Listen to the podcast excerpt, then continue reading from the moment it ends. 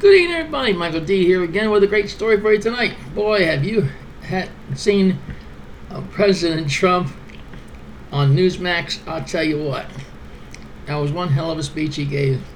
You know, if he takes over presidency, a lot of stuff's going to change for the better, not for the worse, like our recent president's doing. Well, you know, uh, the thing's going to get us is. Uh, Taiwan and China are not seeing eye to eye right now. Okay, they have been working out. They're at least trying to work out their problems. We'll say this, and um, China and Cuba have been having a secret deal to where they can spy on the continental U.S.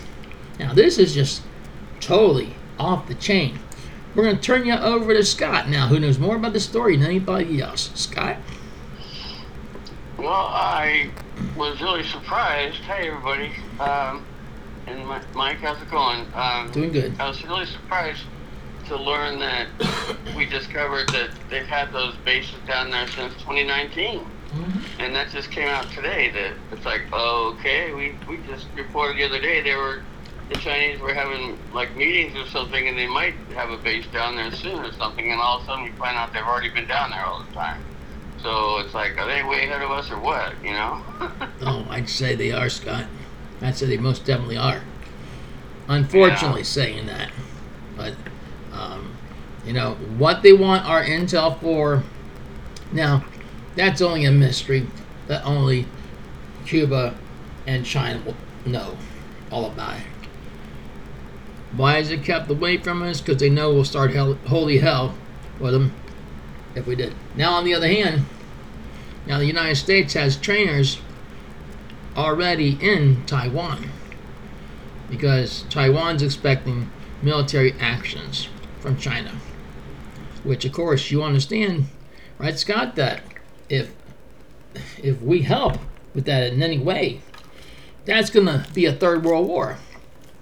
And this is what we're trying to stay out of. Scott? And don't we have some military trainers there right now in, in Taiwan to try to help the Taiwanese get prepared for whatever might oh, be going yeah. on? Yes, we do. We do. Mm-hmm. We have a lot of people there trying to help them get ready for what may happen or anything else possible that may happen with China attacking them or whatever you want to call it. But I will say that, uh, you know, the Taiwanians, they're pretty cool people. I know a couple of them, you know, and um, they're, yeah. pretty, they're pretty cool people. But I will say that um, China doesn't have a right to mess with anybody. That's just wrong. What do you think about it, Scott? Well, I think, you know, China is so convinced that ever since they lost that war years and years ago, where Taiwan became its own independent, democratic run island, and China still considers them part of China, and everybody in the world says, "Oh, there's one China, and tai- Taiwan's part of it." Along with Hong Kong, well, Hong Kong is going down, and China's taking them over, and totally, you know, messing that place up, and you know, Taiwan's probably next on the chopping block, and we've got to be, that. you know, even Biden admits that well, if China does something, we're going to defend them. But um, I don't feel very comfortable having Biden. You know, even though he's not, I don't know what I don't want to say what I think, but let's just say that I wouldn't like the idea of him being president if there was any kind of a war going on. I mean, even though there is a war going on, I wouldn't want us to be involved in one with him, you know, as our so-called president. Well, I agree with you. If anybody, for a commander in chief, that would be Trump. He knows how to. Yeah. He knows how to work deals out with foreign countries. You know? Yeah. But you know, Trump's a man of his word. But I will say, you can't say that about our president now. Um, well, not too many presidents. What can you say?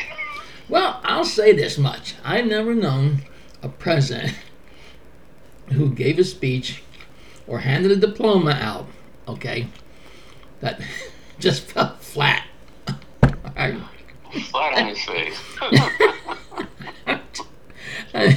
uh, but and to believe it or not, Who he's trying. that He, sandbag there. oh well, he blamed it on the on the sandbag. That's a good way. Yeah. That's a good thing to do. Blame on the sandbag. But wasn't it also that when he was getting on Air Force One, he bumped his head also the same day? yeah, it's like okay, this guy's getting beat up just giving a speech and getting off a, a, a helicopter. Oh, No. Well, you know, I don't know, man. He's, he may be getting rich off of China. Who knows? But Scott? I think there's got to be some kind of controls put in place for the future. So when somebody that's 108 years old wants to run for president, that they're you know they're not going to qualify. Well, the only requirements to run for president, you have to be a United States citizen and you have to be 33 years old. But there's none, like you said, there's no maximum for presidency. You were right about that. And I'm sure a lot of our listeners are listening and say, he's right. There should be a maximum age that you can't run no more. And what's wrong with having a competency test of some sort to make sure that you're someone that can think straight and under pressure? Because presidents get a lot of sleepless nights and stress and pressure, and you want to make sure they got a head, good head on their shoulders. And if they can't pass some kind of a basic competency test, okay, sorry you didn't make it. You know, hmm it's like why don't we have stringent, you know, qualifications like that? Someone like Biden wouldn't even be sitting there right now. That's true. Did you realize when pre- when President Obama was in office? I mean, he went in office with a, a full head of hair that was pitch black. But the poor man, Yeah. when he got out of office some some years later, the poor man on the side of his head was mostly gray. yeah, people age a lot when they become president. I'll tell you no lie. So, with aging a lot, I wonder how much our Yeah. president one has. president Yeah, has aged from being in there. yeah, But uh, you know, there's a lot of uh, presidents that will take credit for uh, our former president Trump for starting Warp Speed, Operation Warp Speed. Okay, you know, a lot of people are taking credit for Mr. Trump and what he did. Scott, yeah.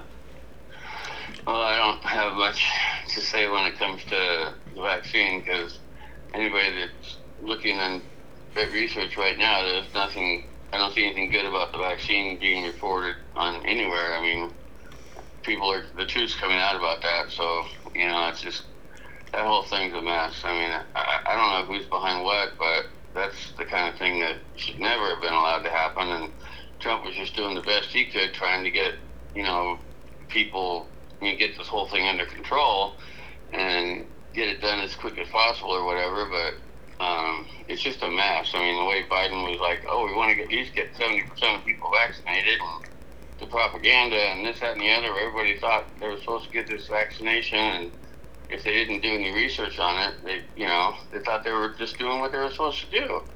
But man, now it's you know, now look what's happening. You know, people are dying of heart attacks and myocarditis and everything. You know, 25 year olds that never had a problem. And it's like, it's terrible. You know. But it's all a bunch of experiments. It's like it's an experimental vaccine, and it just. I know. Scott, they may have had some. like it. They may have had some uh, medical problems before they got the vaccine in them. You know, Yeah. so It, Yeah. It's just a bad, you know, bad thing. I mean, they had to re, they had to make a whole new definition of the word vaccine to be able to call that a vaccine. You know, it's like Mhm. this is ridiculous. But I don't want to talk about that. That's for sure. mm, thank you. That'd be a, a census one, right? And I'll tell you what. Now, did you know they want to make the retirement age now 70 years old? That's oh, that means I don't get to retire this year. Oh man, that's awesome because I wasn't gonna anyway. yeah. They want to make that retirement age now 70 years old. I can't really believe this crap. I was feeling old, thinking I gotta retire at the end of the year. There you go. I wouldn't have it no other way. See? Uh, Now you better declassify Yeah. that. I guess they want to save some money. They try. But at 70 years old, right? How much can you enjoy of your Social Security when you get it at 70 years old? yeah, that's ridiculous. That should be an option, you know, if you want to take it at 70, but if you have a need, I mean, you should be able to do it at 65. I don't see what the problem is other than they spent the money or something. Now, you know, this is President Biden's idea. You know this. Oh, well, that makes sense. Oh, yeah, he's got money, so what the hell, right? he wants to give more money to Ukraine and take it away from us, I guess. It very well could be. Never know. But uh, it's uh, it's just something you got. You got to wait till you're 70 years old to collect anything, and the chances are that someone's going to die within 15 years of that anyhow. Wow.